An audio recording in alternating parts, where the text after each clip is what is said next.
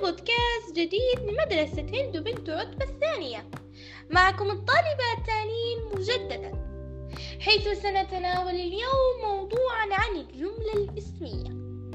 في عالم اللغة تعتبر الجملة الإسمية تشكيلة سحرية من الكلمات اللواتي تستخدم للتعبير عن أفكار أو مفاهيم دون الحاجة إلى فعل. تتكون الجملة الاسمية من ركنين أساسيين هما المبتدأ والخبر حيث يظهر المبتدأ الكائن أو الفكرة الرئيسية في حين يعبر الخبر عن حالة المبتدأ أو وصف.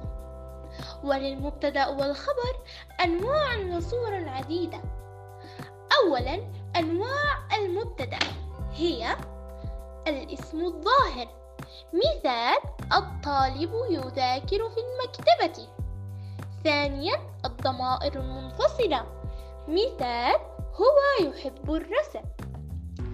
ثالثا الأسماء الموصولة. مثال الذي فاز في المباراة. الفريق الوطني. رابعا أسماء الإشارة. مثال تلك صديقتي الوافية. أيضا للخبر أنواع وصور عديدة. هي أولا الاسم الظاهر مثال المدينة هادئة وجميلة. ثانيا الجملة الفعلية مثال الأطفال يلعبون في الحديقة. ثالثا الجملة الاسمية مثال الكتاب الذي قرأته ممتع. رابعا شبه جار ومجرور. أي حرف جر واسم مجرور. مثال في الاتحاد قوة. خامسا شبه جملة ظرفية.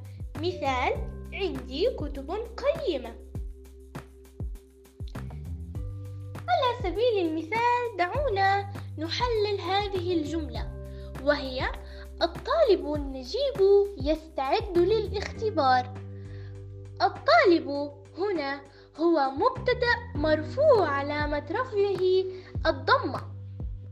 والخبر يستعد للاختبار. فهنا هي يستعد هي خبر. أي هنا جاءت جملة فعلية.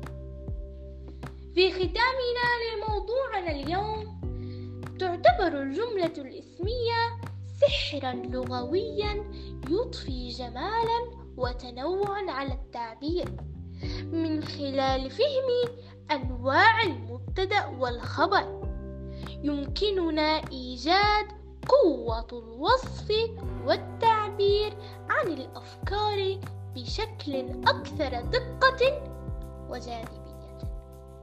أتمنى أن أكون قد وفقت في تقديم موضوعنا لليوم وأنه قد نال على استحسانكم. دمتم بخير إلى اللقاء.